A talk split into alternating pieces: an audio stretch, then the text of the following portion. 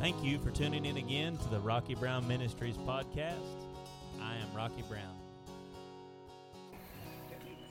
I remembered my microphone. to- Well, I remembered the adapter to the microphone this week, so that works out a whole lot better. All right. Has everybody had a good week? Glad to see everybody. Glad to have Pete with us tonight. Hadn't seen I wasn't Pete.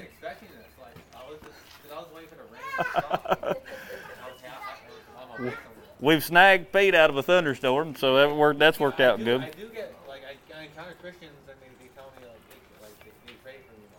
Yeah, Especially when I'm walking around. that's good though. Especially during when it was cold. And I was miserable during that ice storm, too. Yeah. Walking to work. Oh yeah. Yeah. That's brutal, man. It was ice, the ice storm? Yeah. Yeah.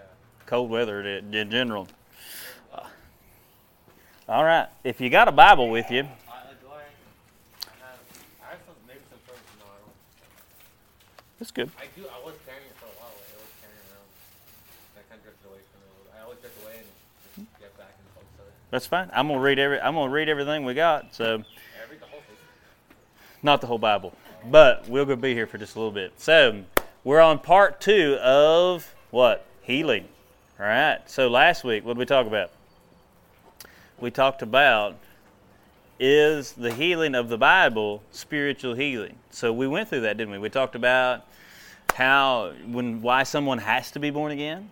Right, because you can't heal a, a spirit that's dead, right? So remember what we proved that in Romans chapter seven, where Paul talks about you know, that sin, when sin revived, I died, it deceived me, it killed me, right? So then that makes more sense what Jesus told Nicodemus. You must be born again, or you can by no means see the kingdom of God. And Nicodemus said, How can these things be? And Jesus said again, Lest you be born again, you can by no means enter the kingdom of God. So we go so there's that. So we talked about the whole spiritual healing thing, and we proved all that out. I feel pretty good about of course you understand it's hard to cover everything in a one hour message i mean you could just you could just keep on talking about it and you could just keep on teaching on it and keep on teaching on it but so we covered that now tonight i want to talk about the reasons i want to start off with a very we want to dispel a very common myth about why jesus healed people then we're going to talk about hindrances to healing right hindrances to being healed. All right. So, but first off, I want you to go to 2 Kings chapter 2. Now, 2 Kings chapter 2, you wouldn't think that this is a particular scripture that we would use talking about healing, but I want to show you something. So, you'll remember that when it came time for Elijah to leave the earth, that Elisha he was to anoint Elisha as prophet in his place, right? So you see 1 Kings chapter 1, it's playing out, you know, and Elijah is going from place to place, and Elijah tells Elisha, he says, No, you stay here. And then Elijah says, No, he keeps on persevering, right? And he keeps on going. So then you get to the end of it. This is about the end of the journey for Elijah, so we're going to start at 2 Kings chapter 2. And it says, And it came to pass when the Lord was about to take up Elijah into heaven by a whirlwind, that Elijah went with Elisha from Gilgal. Then Elijah said to Elisha, Stay here, please, for the Lord has sent me on to Bethel. But Elisha said, As the Lord lives, as your soul lives, I will not leave you. So they went down to Bethel. Now the sons of the prophets who were at Bethel came out to Elisha and said to him, Do you know that your Lord that your that the Lord will take away your master today? And he said, Yes, I know, keep silent. Then Elijah said to him, Elisha, please stay here, for the Lord has sent me on to Jericho. All right? So he says, But as the Lord lives and as your soul lives, I will not leave you. So they came to Jericho. So the sons of the prophets who were at Jericho came to Elisha and said to him, Do you know that your master will be taken away today? So he said, Yes, I know, keep silent. Then Elijah said to him, Stay here, for the Lord has sent me on to the Jordan, the Jordan River. But he said, As the Lord lives and as your soul lives, I will not leave you. So the two of them went on. And fifty men of the sons of the prophets went and stood facing them at a distance, while the two of them stood by the Jordan.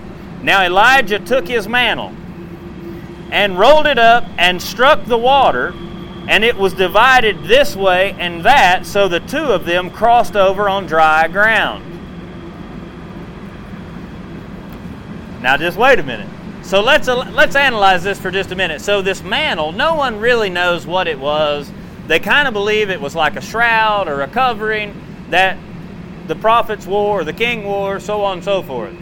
Right? From time to time, this would this, would give us someone would see the mantle and say, "Oh, this one is one chosen by the Lord." So Elijah takes the mantle. What's he do? He rolls it up, and what's he do with it? He slaps the water and the Jordan River parts. Now you'll see that this has happened three times in the course of the Bible. Once with Moses at the Red Sea, Joshua parted the Jordan, and now we see here Elisha takes the mantle, smacks the water, the waters part, and what's it say? It says they crossed on dry ground. So not muddy ground, dry ground, right? Now, look at this very next thing that happens. And so it was when they had crossed over that Elijah said to Elisha, Ask! Exclamation point. What may I do for you before I am taken away from you?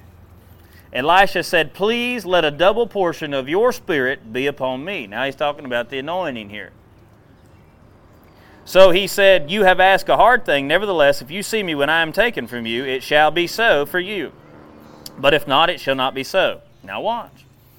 Then it happened as they continued on and talked that suddenly a chariot of fire appeared with horses of fire and separated the two of them. So it went right between them. and Elijah went up by a whirlwind into heaven. And when Elisha saw it, he cried out, My father, my father, the chariot of Israel and its horsemen. So he saw him no more, and he took a hold of his own clothes and tore them into two pieces. Now I want you to listen very carefully to this next verse. He also took up the mantle of Elijah that had fallen from him and went back and stood by the bank of the Jordan River. Then he took the mantle and struck the water and said, Where is the Lord God of Elijah? And when he also had struck the water, it was divided this way and that, and Elisha crossed over. So he takes Eli- so he sees Elijah take the mantle and slap the water, and the waters part, and they cross on dry ground. So then Elijah, Elijah is taken up. Elisha picks up the mantle. What is he? What does he directly ask for here? Right before Elijah's taken up, a double portion of the anointing that's upon you. So he takes the mantle, and what's he do? He picks up that mantle and he slaps that water. Where? is the Lord God of Elijah. Well, what happened when he said that? Immediately those waters parted. That's right. So then, my question to you is where is Jehovah Rapha, the Lord who heals you?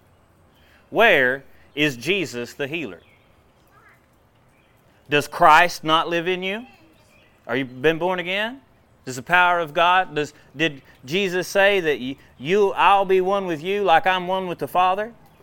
So when you were born again, that same God that worked all of the, the God and Father of our Lord Jesus Christ moved on the inside of you. So the same Spirit that came upon Jesus that caused him to work all of the miracles set the oppressed free from the devil, cast out devils, heal the sick, raise the dead, cleanse the lepers, and all that, that same power moved on you and in you. So, what are you doing with it? Where is Jesus the healer? Where is he? The modern church would have you believe he doesn't exist anymore the modern church would have you believe that God doesn't heal people anymore. They believe that signs and the wonders and the miracles. I know, but we're going to we're going to prove this. Right. But Hebrews chapter 13, verse 8 says, Jesus Christ is the same yesterday, today, and forever. So that means he never changes. So that means if he was a healer, when he walked the earth, well, he's bound to be a healer today. And if he's not a healer today, then the Bible's a lie and we're all in trouble. But thank, but thank God he's not lying. Huh? He is a healer. So where is he?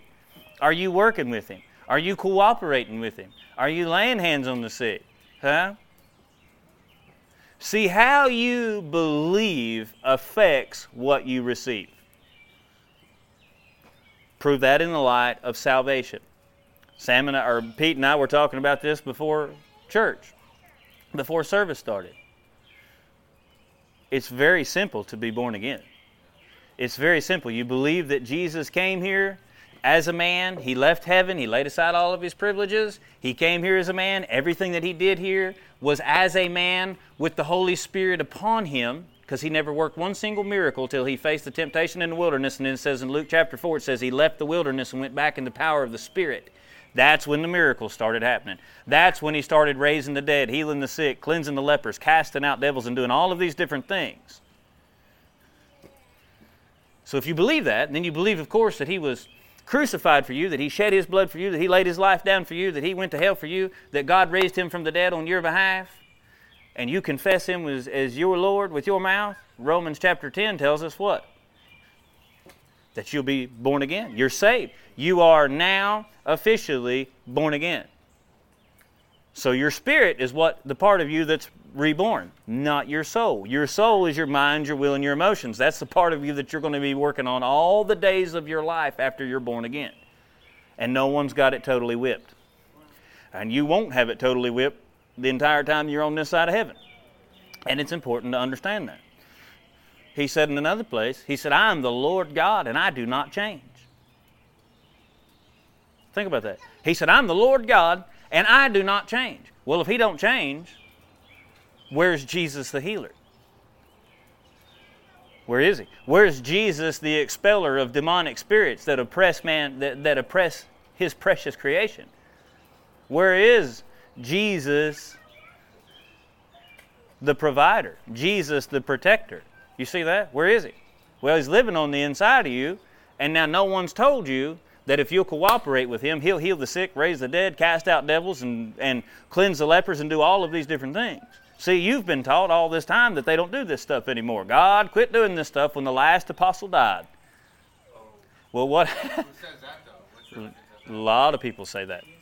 About 90% of the standing church today believes that. But yet, but yet, but yet, if he is if he says, I am the Lord God and I do not change, and he also says, the Bible tells us that Jesus Christ is the same yesterday, today, and forevermore. Where is Jesus the healer? It's like a person. Like it has to be a person on kind of it's like he's in his mind. uh, Like It's the power of God. It's someone aligning their heart with God's heart to let the same power flow through them that Jesus had flowing through him to heal the sick, raise the dead, cleanse the lepers, cast out devils, and do all these different things.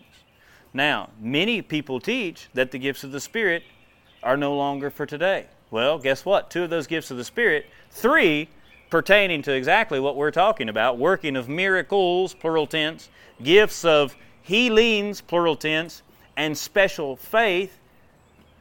If you don't believe that the gifts of the Spirit are for today, guess what? Those gifts can't work through you because they don't believe there's no difference, and God will not make those gifts come upon you and work through you any more than He'll come upon you and make you be born again when you don't want to be.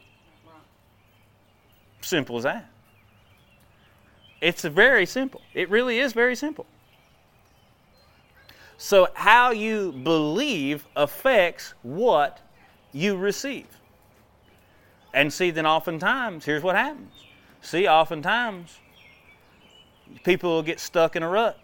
And God will heal one person one way, and then ministers misread the, the, the, the spiritual water, and they try to get the next 200 people healed exactly the same way, and they're not listening to anything. Now, there is a time when you call for the elders of the church and you anoint that person with oil, and you will, and the prayer of faith will save the sick, and the Lord will raise them up, and they've committed any sins, they'll be forgiven. But that may not be the way that He wants to heal Regina. That may not be the way He wants to heal Pete. See, this is why I'm telling you. So it's so important to be in tune with the Holy Spirit. The Holy Spirit say, "Go do this. Go to this. Go to this person and tell them this, and then do this." we'll see, if you're just hung up on, well, you know, brother such and such did it this way, and God healed this person this way, so you can't force God to do anything. You've got to cooperate with Him. So He may want to heal Rhonda one way, Kathy another way, Regina another way, and all three of them people have the same condition. See that? But see, it's important to understand how God wants to do things. But if you don't believe in the gifts of the Spirit, you have eliminated three ways that primary ways that God works through people, how the Holy Spirit works through people to heal people. Two the, another situation would be word of knowledge. You can be praying for people, and oftentimes the Holy Spirit will speak and say, Don't pray for them. Tell them this. Tell them to do this. Well, so it's listening to the Holy Spirit. So the Holy Spirit says, Okay, I want to say this to Pete right now. Well, if I don't cooperate with that, then that message that the Holy Spirit wants to give to Pete won't be delivered through me. It doesn't mean that eventually that message may not get to Pete, but it means that he's going to have to find someone who will cooperate with him. Right? Yep. That's good. So let's look at think about it like this. One of the number one beliefs is is that Jesus just healed people because he was Jesus. And Jesus just healed people to prove who he was. And that seems right, doesn't it? It sounds right, doesn't it? But I'm going to challenge you to something. If Jesus only did these things to prove his deity and to prove who he was, why did he not do it in his own hometown?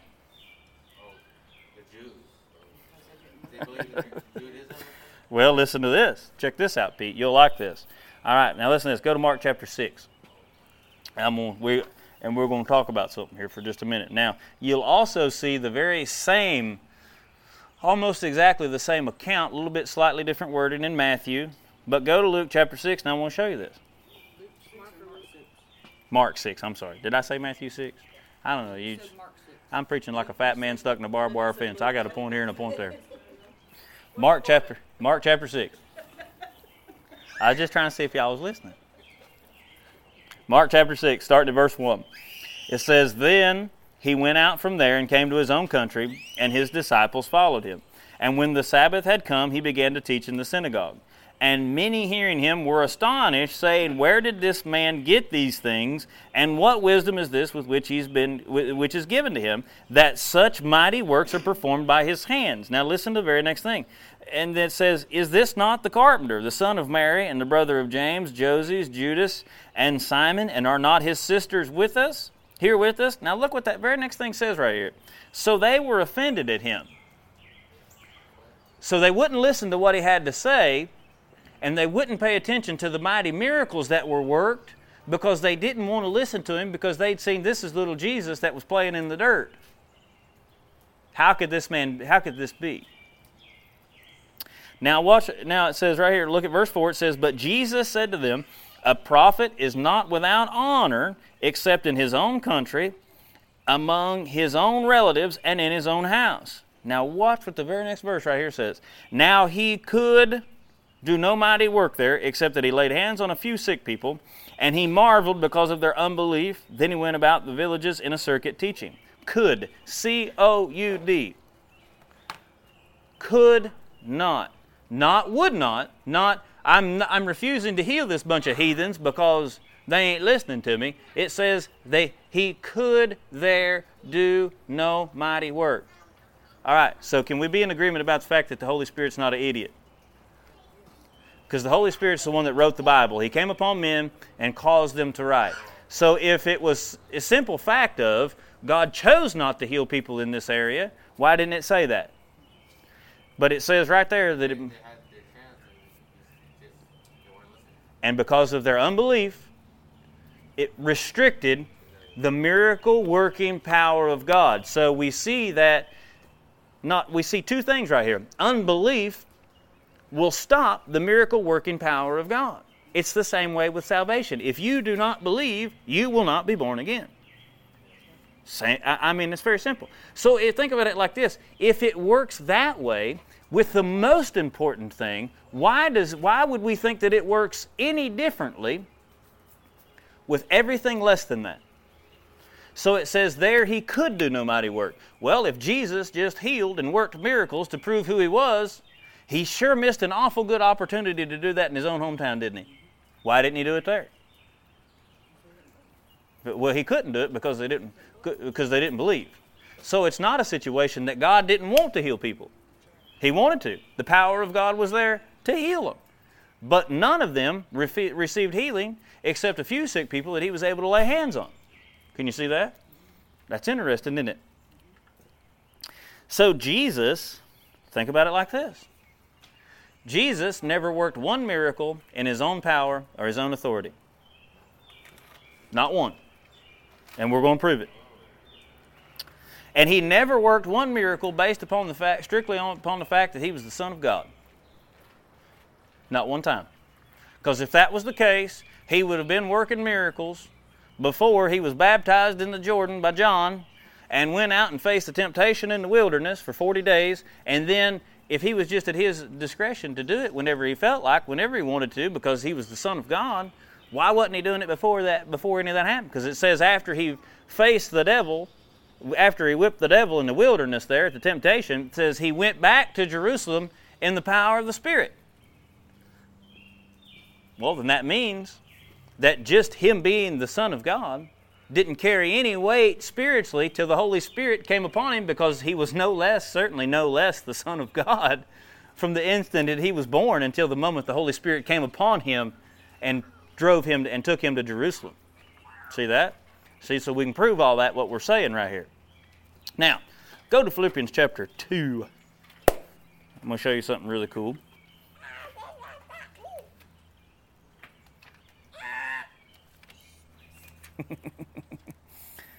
Philippians chapter 2. I'm going to read you verses 5, 6, and 7. All right, so listen to this. It's so hard to not go on past chapter or verse 7 because this is some of my favorite scriptures, but I got to stop right here at verse 7. It says, Let this mind be in you, which was also in Christ Jesus. That would mean that there's something for you to do right there, too. See that? If you're going to have to let that same mind be in you that was in Christ Jesus, what's that mean? It means you can not let it be there. If you have to let something take place, that means you have the authority to stop it from taking place. Let this mind be in you, which was also in Christ Jesus, who, being in the form of God, did not consider it robbery to be equal with God, but made himself of no reputation, taking the form of a bondservant and coming in the likeness of men. All right. Now, you see that made of no reputation? That's four English words that it took to explain what this one Greek word that's used in the Greek New Testament means. This word that's used in the Greek New Testament is a Greek word kano. And listen to what this means it means to empty, to make empty. Of Christ, it says that he laid aside all equality with God. So he emptied himself of his deity privileges and powers and came here like a man, and everything that he did was as a man, listening to the guidance of the Holy Spirit, with the Holy Spirit upon him, working the works. So it wasn't him. And he'd tell you that. We're going to prove that. You, would you like to have a little bit more proof of that? Certainly you would. See in Luke chapter 4, verse 14, it says, Then he returned in the, in the power of the Spirit to Galilee, and news of him went out throughout all the surrounding region. Well, what happened? Well, he goes in the power of the Spirit, and you come to find out now is when now is when things are really starting to pick up. Business is picking up. Huh? He's casting out devils left and right. He's healing the sick. Raise, I mean, it's going down. Right? Now, go to John chapter 14. I'm not going to read it. I got the whole thing in my notes here. I got 14 verses right here in my notes. But I really want to just call to your attention one. I, I just really want to call to you uh, uh, attention just a couple of verses here. Look at verse 10. He says, Do you not believe that I am in the Father and the Father in me? The words that I speak to you, I do not what? I do not speak on my own authority. But my Father in me, who dwells in me, does the works. Well, what's that mean? Whose authority is he speaking on? Well, he's speaking on the authority of his Father that sent him. Who's doing the works? He said, It's the Father living in me that does the works. So then think about it like this Jesus was just a servant, and God the Father said, uh, You know what I want you to do today? I want you, I know you're standing on the Sea of Galilee right now preaching, and it's about to get dark, but I want you to go over here and get on the boat at night and go across the Sea of Galilee to the region of Gadara, for there's someone over there that I want you to set free. You remember the man with the legion? Look at that in Mark chapter 5. He gets on the boat. This is when the storm kicks up, right? This supernatural storm kicks up, and these skilled fishermen are scared. They're, Lord, you're sleeping. Jesus is asleep on the boat. Lord said, and they said, Lord, we're perishing. Do you not care that we're perishing? Jesus gets up and says, Where's your faith? Rebukes the storm. They get to the other side. And then what happens? He runs into the madman of Gadara who's possessed with 6,000 demons. And that man, seeing him from afar off, runs up to him, falls down before him, worships him, says, What do we have to do with you? You know, have you come to torment us before the time? We beg you, by God, don't torment us before the time. Well, you know the rest of the story. Jesus casts the legion out, sends them into the herd of swine. The pigs go off the cliff down into the down into the lake or whatever it was and die. Then that man he begs to go with Jesus. Lord, let me go with you. He says, You can't. I need you to do something else. I need you to go back to your home, back to your friends, and tell them what great things the Lord has done for you and how He has had compassion upon you. And it says, And Jesus got right back on the boat and went right back to where he was. He went right across there to do what? To set one man free from the oppression of the devil. Ooh, man. huh? But see, the command came from the Holy Spirit. Because, see, he'd spent, he was on one side teaching and preaching. Then the command came get on the boat, go across. Huh? Jesus wasn't worried. Why? He knew that he had a command from the Father to go. Why wasn't he freaking out because the boat was sinking? That boat wasn't going down. Uh, that, all, all the devils in creation couldn't sink that boat. All the water in the universe couldn't sink that boat. Why? He said he woke he said, Why are you of little faith? See, Jesus knew who he had who had his back. What if we looked at that a little bit differently and thought, you know what, the Lord has commanded me to go here and do this, so you know what, I'm not going to worry about it. And as long as I do what I'm supposed to do, there ain't no devil in creation can stop me, come against me, stand against me, don't matter. I'm going to do what I got to do. I'm going to do the work of my Father. What did Jesus say? He said, My food is to do the work of my Father. Didn't he? Can you see that? So you see right here. Now, see, we, we got to set all this up, right? You got to see all this because, see, right teaching leads to right thinking, which leads to right believing, which leads to right living. See, it's a process. Think about it like this. We're going to start a study here in two. I'm going to start something in two weeks that the Lord has absolutely blew my mind. I ain't never heard nothing like it. I ain't never heard nobody teach nothing like it. And I go, and I mean, I teach some stuff that I ain't never heard before. But this whole thing right here that He's about to do with the mind in two weeks' time is revolutionary. And I'm not saying it because it's coming through me. But think about it like this what makes you you right now is the sum total of what's been put in you or taken away. So think about that the person that you are today, with the mindset that you have today, the beliefs that you have today, the, the whole sum total of that is dependent upon everything that's been put in or everything that's been taken out. So think about it like this. What if you've been what if you've been treated badly in your life? What if you've been made to feel like you've been abandoned in your life? Huh? See, you have an emotion that triggers a feeling, but you had something that triggered your perception that caused the emotion and the feeling. So the way that you perceive something, and oftentimes the way that we perceive things, is based on how we're taught. So think about it like this if what you believe is based on wrong teaching, you have no way to believe right. If you've been taught all of your life that 2 plus 2 is 12, and you've been taught that by the people that are closest to you and all these different people and all this different stuff. And then someone you've been taught that for 30 years and someone comes by and you say they say 2 plus 2 is 4 you wouldn't believe that. You just soon dies to believe that. Well my grandma taught me that 2 plus 2 was 12 and my grandma was the best christian person you ever met and mammy and pappy and i hear this stuff all the time. You've you about tell you've just about not going to make any ground in the conversation when they go to telling you who their spiritual mark is. I'm going to tell you something. Your spiritual mark is supposed to be nothing less than the Lord Jesus Himself. And teachers miss it. And preachers miss it. And evangelists miss it. I've missed it quite a bit. And sometimes quite by quite a lot.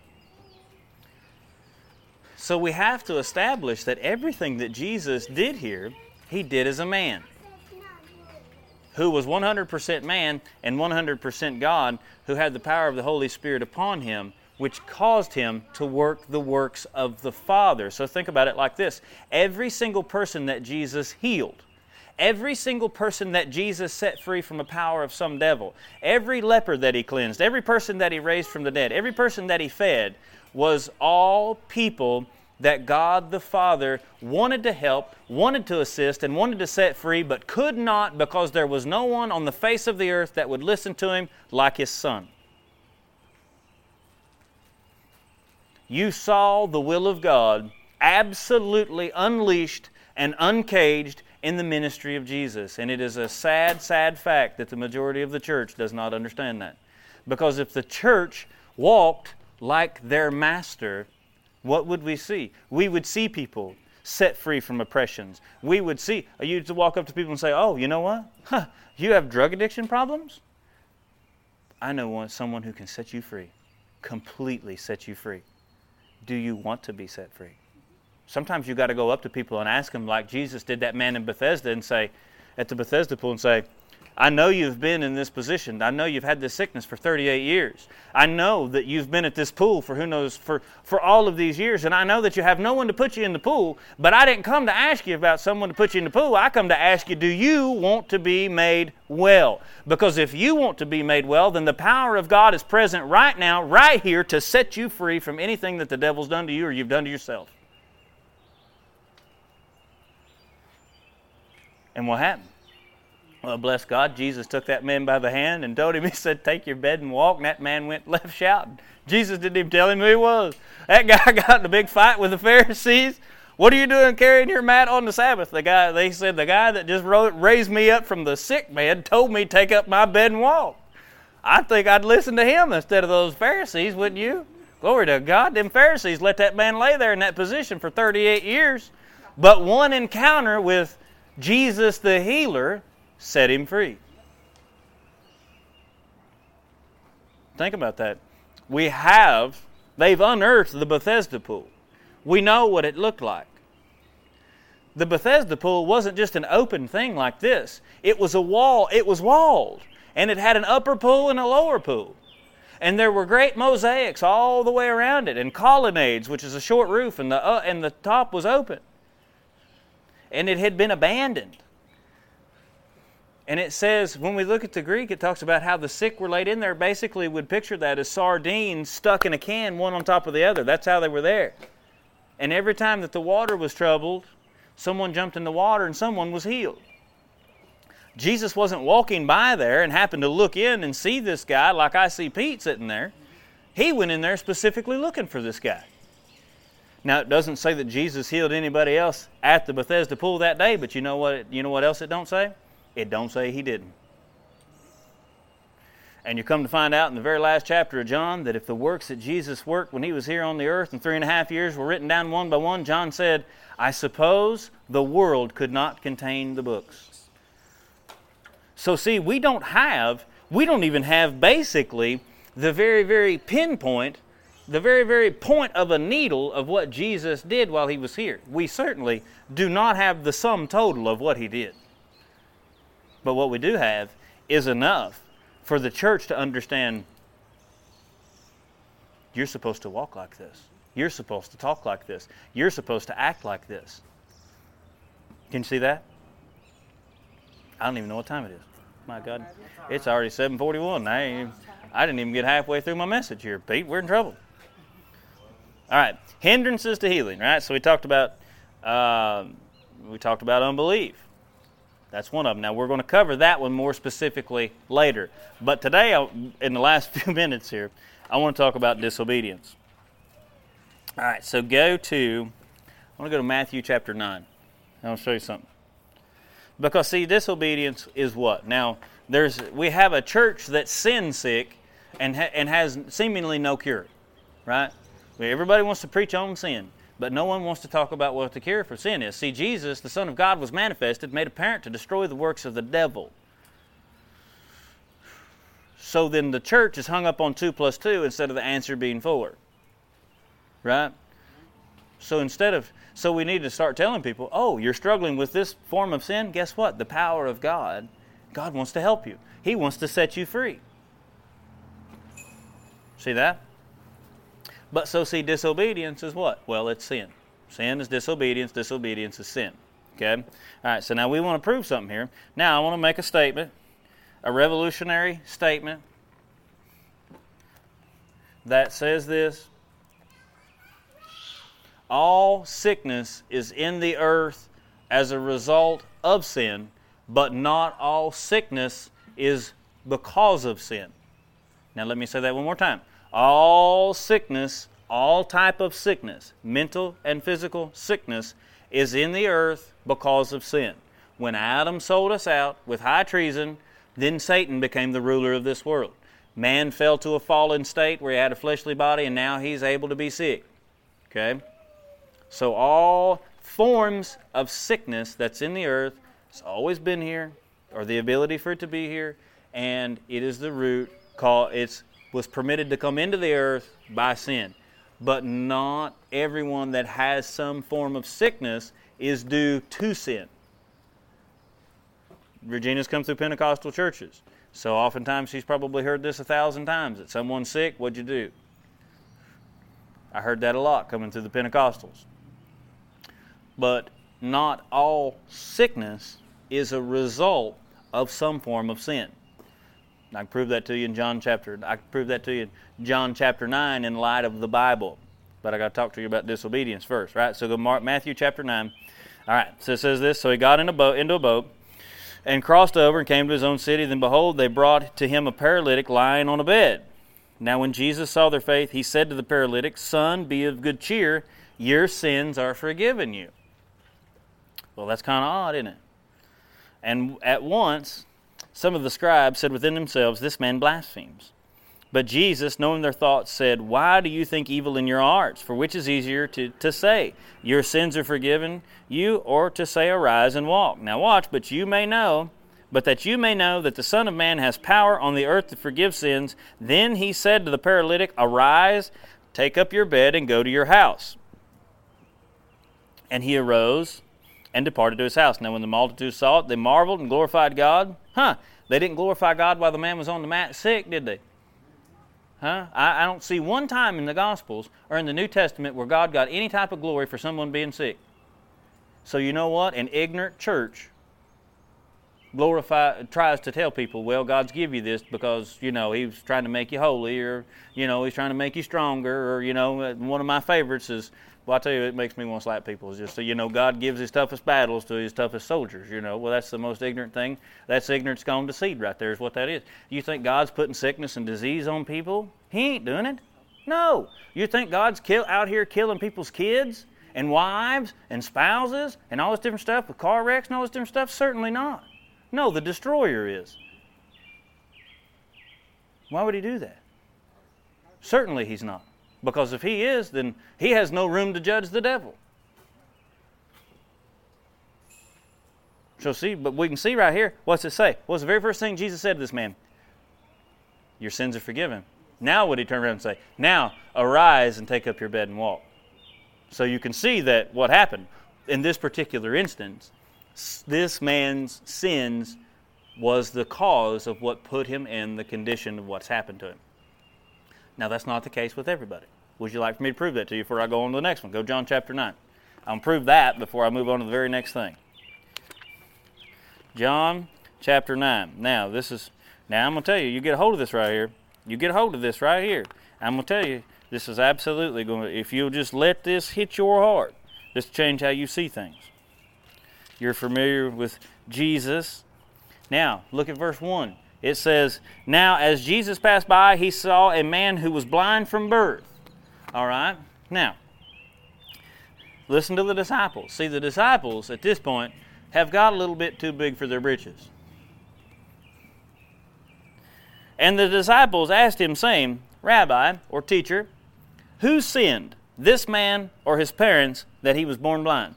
Now, I kind of think that for a moment there, I kind of see Jesus stand there and go, Do you all just realize what you've just said? So here's what they said. Let me put this in, in southeastern Kentucky colloquial terms. Lord, did this man sin or his parents' sin cause him to be born blind or be born this way? Now that seems to me like an ignorant statement. But I'm going to tell you, at one time I'd have asked the same stupid question. I guarantee you I would have. I know I would have. I would bet you a $500 I'd have asked the same stupid question when I was self righteous. I guarantee you I would have. Well, you know, God knew that guy was going to sin and it was going to be bad, so he just went ahead and struck him before he was ever born. Ignorance gone to seed right there. Now, look what Jesus said. Neither this man, verse 3, neither this man nor his parents sinned. Now that would that would wouldn't that just absolutely concretely prove what I've just said to you here about the fact about that sin is in the earth because or sickness is in the earth because of sin, because of Adam's sin, but not all sickness is because of sin. That'd prove it right there, wouldn't it? Because Jesus said this man hasn't sinned, and neither have his parents sinned. You bunch of knuckleheads. That'd be in the Rocky Brown version. That's the rock. That's the RBT, the Rocky Brown translation. Now, watch what it says here. But that the works of God should be revealed in him. So, it was he was permitted to be born this way for a time such as this. What happened? He's in this position at the exact time that the master walks by and then, so think about it like this: Didn't don't you think that Jesus knew that 2,000 years later there's going to be knuckleheads arguing about the fact whether this man, somebody's born the way that they're born because they've sinned or their parents have sinned? See, this would answer a lot of questions for a lot of parents right here that have ended up with children that have been born deformed or some type of physical sickness or some type eh, you see now certainly the parents sin can't open the door but not all of it so see we can't categorize everybody by one thing. And you know what? We don't even have the right to say that because we don't know. Do we? We don't know. Certainly, some people have. Certainly, some people have opened the door to the devil and their children have been attacked. Certainly, they have. But you can readily see right here that this man was permitted to be this way for a period of time so that Jesus could set him free and, in my personal opinion, settle the debate on whether or not, someone could sin before they were born and cause them to be born this way. Now, it's sad that you have to think that you have to rationalize people like that, but I'm telling you, I was an idiot at one time. I'd have bought that hook, line, and sinker. I ain't, I'm not talking to you, I'm talking to me. I guarantee you I'd have bought that hook, line, and know it. I know I would have. Because I had a pastor that I just set up there. My, I mean, my God, it was God the Father and the Lord Jesus, and then this pastor. I mean, they just right there all on the same line. You know what I mean? And that's, a, that's sad that we get ministers exalted to the point of that. And there's many people that go astray and bite on stuff, hook, line, and sinker, because we love these people and yet they can never be wrong. And that's stupid. They can be wrong. And I've been wrong. And I've been led astray by people that I love that was wrong. Now, go back to John chapter 5. I'm going to show you something else. Now we're going to go right back here to Pool of Bethesda. I'm going to, woo!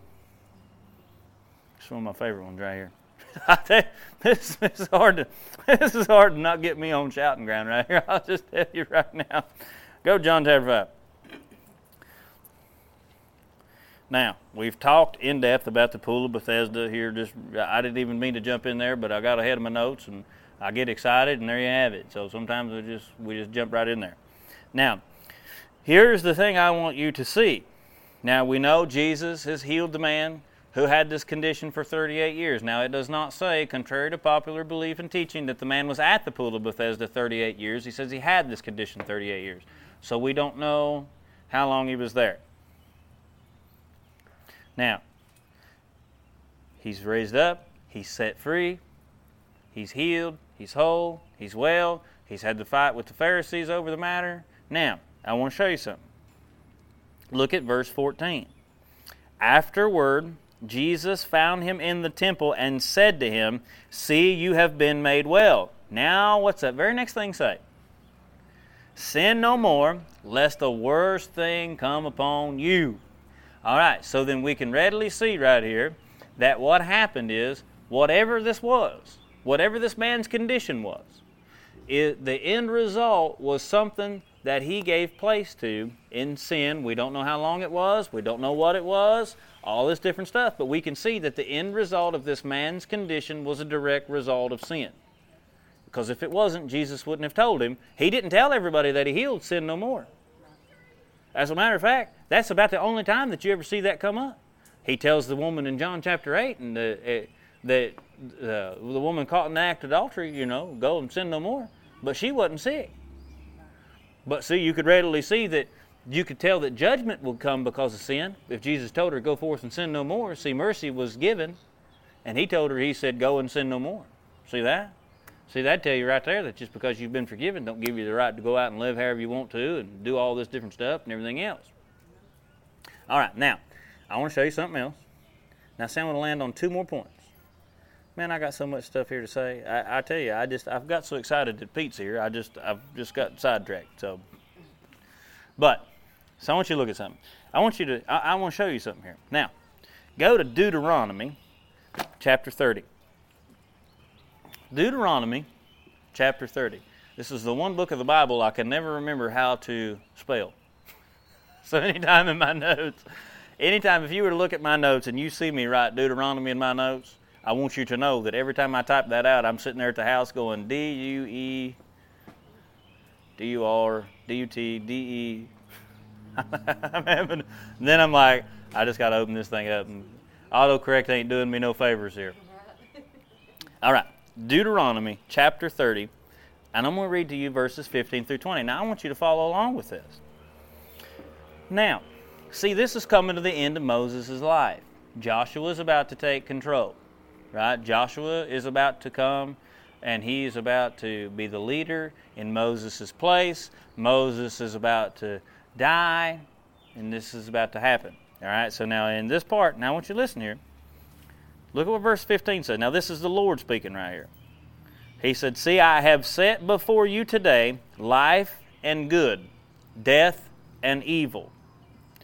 In that I command you today to what? Keep the Ten Commandments? Nope. To love the Lord your God. Uh oh but not just to love the Lord your God, but to walk in his ways. Uh-oh. But and also keep his commandments, his statutes and his judgments, that you may what? Live and multiply, and the Lord your God will bless you in the land which you go to possess. So, if we simplified that a little bit, the Lord said it like this Just love me and do what I tell you to do when I tell you to do it, and I'm going to multiply you, and I'm going to bless you, and I'm going to take care of you. Now, see, he's talking to the children of Israel. But then how much more is he talking to us? All right, now, but watch what he says here. But if your heart turns away so that you do not hear, and are drawn away, and worship other gods and serve them, I announce to you today that you shall surely perish. You shall not prolong your days in the land which you cross over the Jordan to go in and possess. Uh oh, watch here. I call heaven and earth as witnesses today against you that I have set before you life and death, blessing and cursing. Now, what's that very next thing right there say? Therefore, choose life.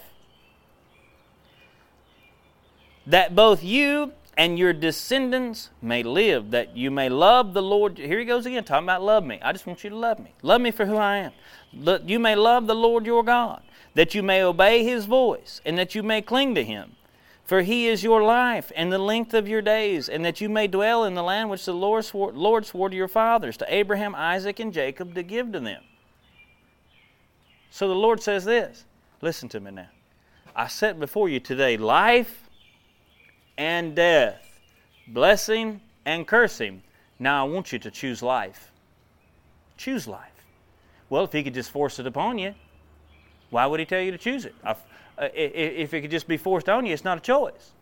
I have to make a choice. And I see here, I have life and death set before me. I have blessing and cursing set before me. And you mean to tell me that all I got to do, Lord, is love you and do what you tell me to do? See, it's really that simple. It's a whole lot simpler than what we've made it. It's a whole lot simpler than we've made it. Now, I'll show you something else. This is the last thing. I want you to go to Deuteronomy chapter 28. You okay over there, Brother Fox? Are you, can you hear what he's saying? Okay. There's probably half the people in Winsburg can hear me right now. They need to. All right, now listen here. Go to Deuteronomy 28. Now I want to show you something. Now, see, this is what's called, this is chapter. If you've never studied this, this is what's talking about the blessings for keeping the law and then the curse of the law. All right, now, so immediately, here we go. People are talking about, I'm not a Jew, I don't have to keep the law, blah, blah, blah, all this. Well, you have to keep the law, you have to keep the commandments. Just because you're a Christian and just because you've been born again and you're New Testament and you're a Gentile does not mean that you get to break the Ten Commandments. Contrary to popular belief. I mean, it's ignorant. We have to have this conversation sometimes, but we have to have this conversation. Not with y'all, but with other people right? The purpose that Israel had to keep the law in the Old Testament was that their righteousness was brought from the law. But our righteousness is brought forth by being in Christ. Okay? So that's important to understand. The righteousness in the Old Testament was brought forth by them keeping the law. Now we know that they couldn't keep the law all the time in its fullness. That's why there was the sacrificial system. So, what did the sacrificial system do? The sacrificial system provided someone to make a sacrifice on their behalf for what they'd done to come back into right standing with God. Now, we don't have to go out and get a Red Bull.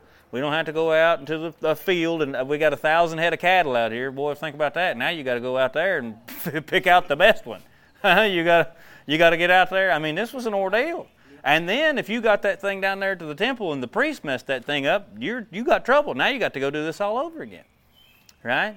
So we understand that we do not have to make a sacrifice for the covering for our sins because think about this in the Old Testament all they could do was cover them, but in the New Testament the blood of Jesus talks it talks about is the remission of sin, the complete and total removal. So if I go out and I mess up today, guess what? I don't get to just carry on because 1 John 1 9 tells me that if I will confess my sin, God is faithful and just to forgive me and cleanse me from all unrighteousness. So that means I can be a born again Christian that has partaken in some form of sin and need to be cleansed from unrighteousness. I don't move out of a right position with God, but that sin has now permitted an open door for the enemy to get at me.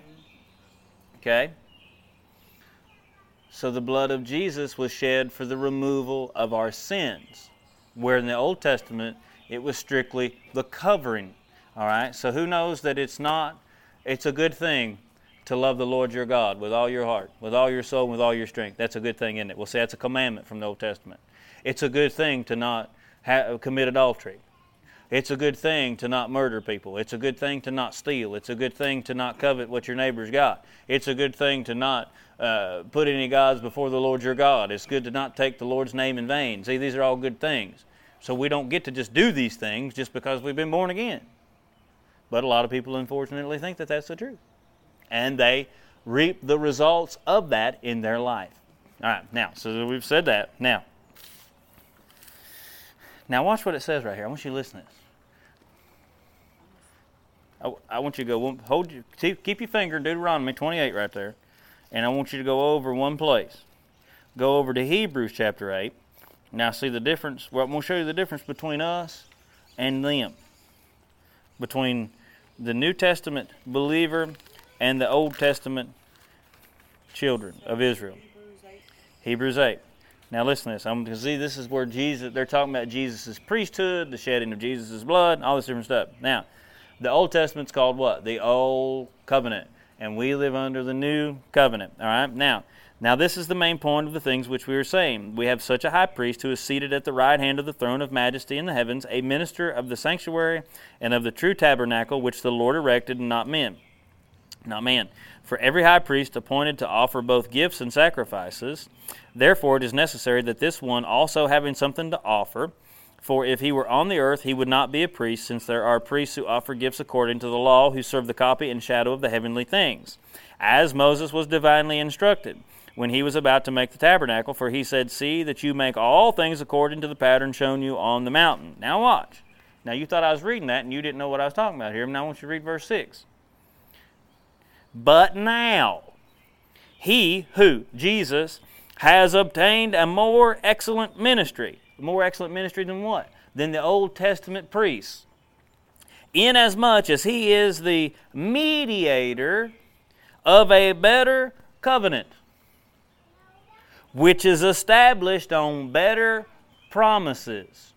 All right? Now keep that in mind because if it's a better covenant established on better promises, then that would mean that everything that comes to this old to this new covenant that we are in would be better than everything that the Israelites had access to in the Old Testament, in the old covenant, wouldn't it? If it was worse, it wouldn't be better. If they was less to this covenant, it wouldn't be better, would it?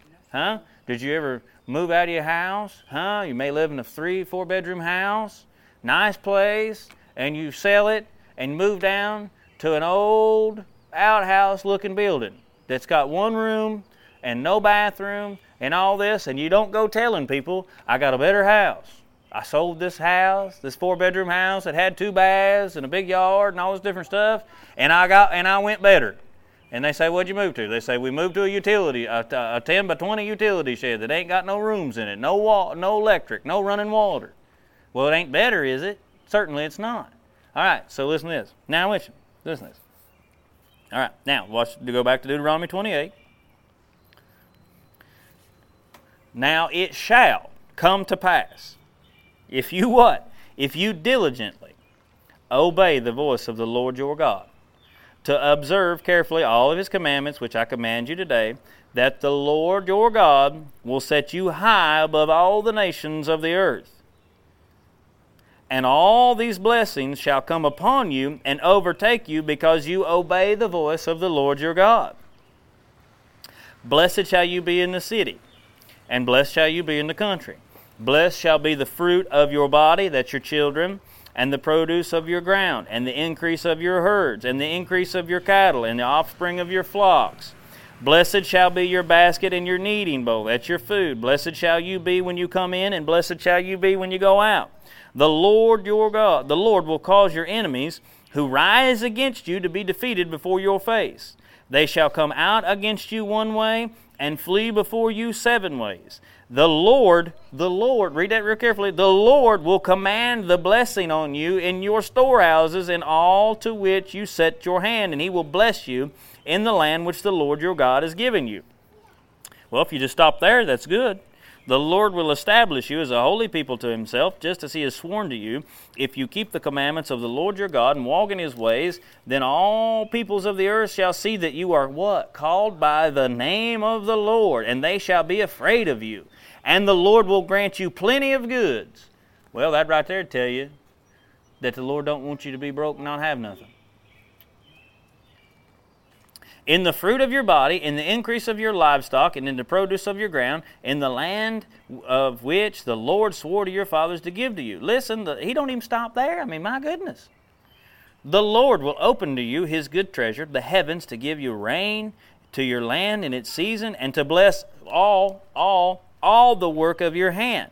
You shall lend to many nations, and you shall not borrow. And the Lord will make you the head and not the tail, and you shall be above only and not beneath. What? If you heed the commandment of the Lord your God, which I command you today, and are careful to observe them. So you now shall not turn aside from them, from any of the words which I command you this day, to the right or to the left, to go after other gods and to serve them. All right, now you see that? Now, that's 14 verses of blessing if you'll just love the Lord and do what He tells you to do. And that covers every possible aspect of every part of your life. Now, watch what it says right here. But it shall come to pass. Now, we're not going to read all this. But it shall come to pass, if you do not obey the voice of the Lord your God, to observe carefully all of his commandments and his statutes, which I command you today, that all these curses will come upon you and overtake you. Now, if you look, put your finger at verse 16. Cursed shall you be. Now, watch this. Now, probably have to turn the page. Now, go all the way down to verse 66.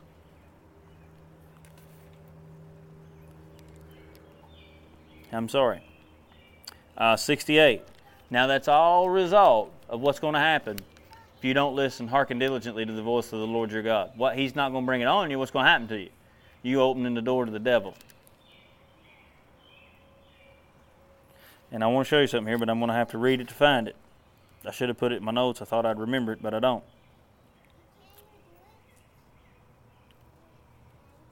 There's a part here starting somewhere. Maybe it's verse 60. Oh, look at verse 61.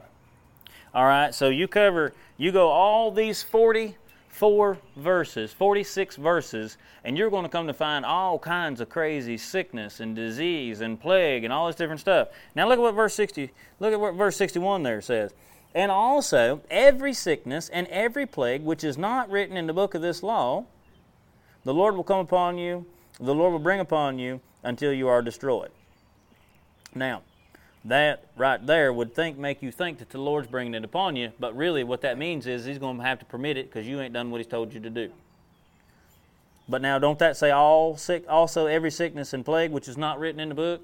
Well, that'd be every type of sickness, plague, disease, and infirmity that's not written in this book, isn't it? That's an all-encompassing term that tells me that every form of sickness and disease and plague and infirmity that's in the earth, named and unnamed in the Bible, is due to a result of the curse of the law.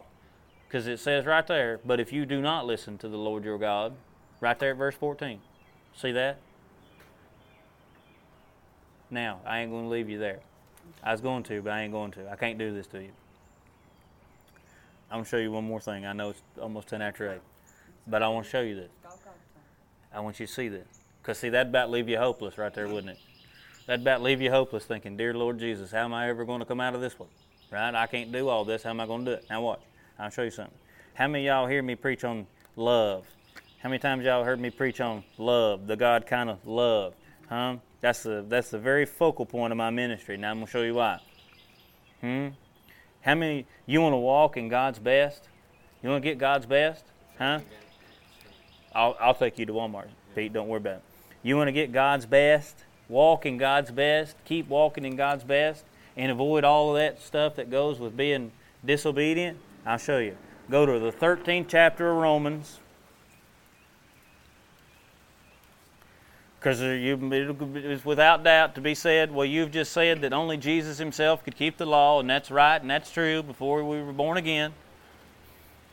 Now, I want you to see something here. I want you to go down to verse 8. Owe no one anything except to love one another. For he who loves one another has fulfilled the law. For the commandments, you shall not commit adultery, you shall not murder, you shall not steal, you shall not bear false witness, you shall not covet, and if there's any other commandments, now we'll stop right there, and then we know certainly know there's other commandments, wasn't it? That is that wasn't an all-encompassing list. We know there's other commandments and, and all that stuff. All right. Now it says, what are all summed up in this saying, namely, you shall love your neighbor as yourself. Now listen here, love does no harm to a neighbor. Therefore, love is the fulfillment of the law. What do you think about that? Huh? Don't that make you want to jack slap the devil? Huh? Because, see, you know what? I don't have to set my focus, this ain't a part of the message, but I don't have to set my focus on fulfilling Ten Commandments if my focus is love. If my focus is love, the God kind of love, cultivating the God kind of love that lives on the inside of me, the love that never fails, then working, getting my soul renewed to, you know what, I'm not going to cuss that person out. I'm going to answer, Lord, how do you want me to answer to this? What do you want me to do here, Lord? I'm not going to hit this person with a pipe. What do you want me to do? What do I need to do here? Hmm? This love right here, if you will set your heart to it, you will fulfill all the law and all the commandments, and you will always have legal standing in heaven to go to the very throne of God and say, This has come against me. Now, Lord, I've been walking in love, and you said that if I'd walk in love, you'd do this, and you'd do this, and you'd do this. See over in 40, Isaiah 43 and 26, he said, What? Put me in remembrance. Come, let us plead one with another state your case that you may be justified. See, a lot of people can't be justified from, because, from in the before heaven because they live in like hell. It's the truth. Christian people. I ain't talking about unbelievers. I'm talking about Christian people can't go to the throne of God and be and have legal standing in the matter because they're living like hell, treating people bad. Huh? Treating people wrong, robbing people, cheating people, talking bad about people. Huh? throwing them under, doing all kinds of bad stuff that they know they ain't supposed to be doing. So you ain't got legal standing against the devil before the throne of God when you out living like him. And a lot of people don't want to hear that because you know what? They don't want to hear about repentance. They don't want to hear about you must turn away. They don't want to hear about, you know what? Love the Lord your God.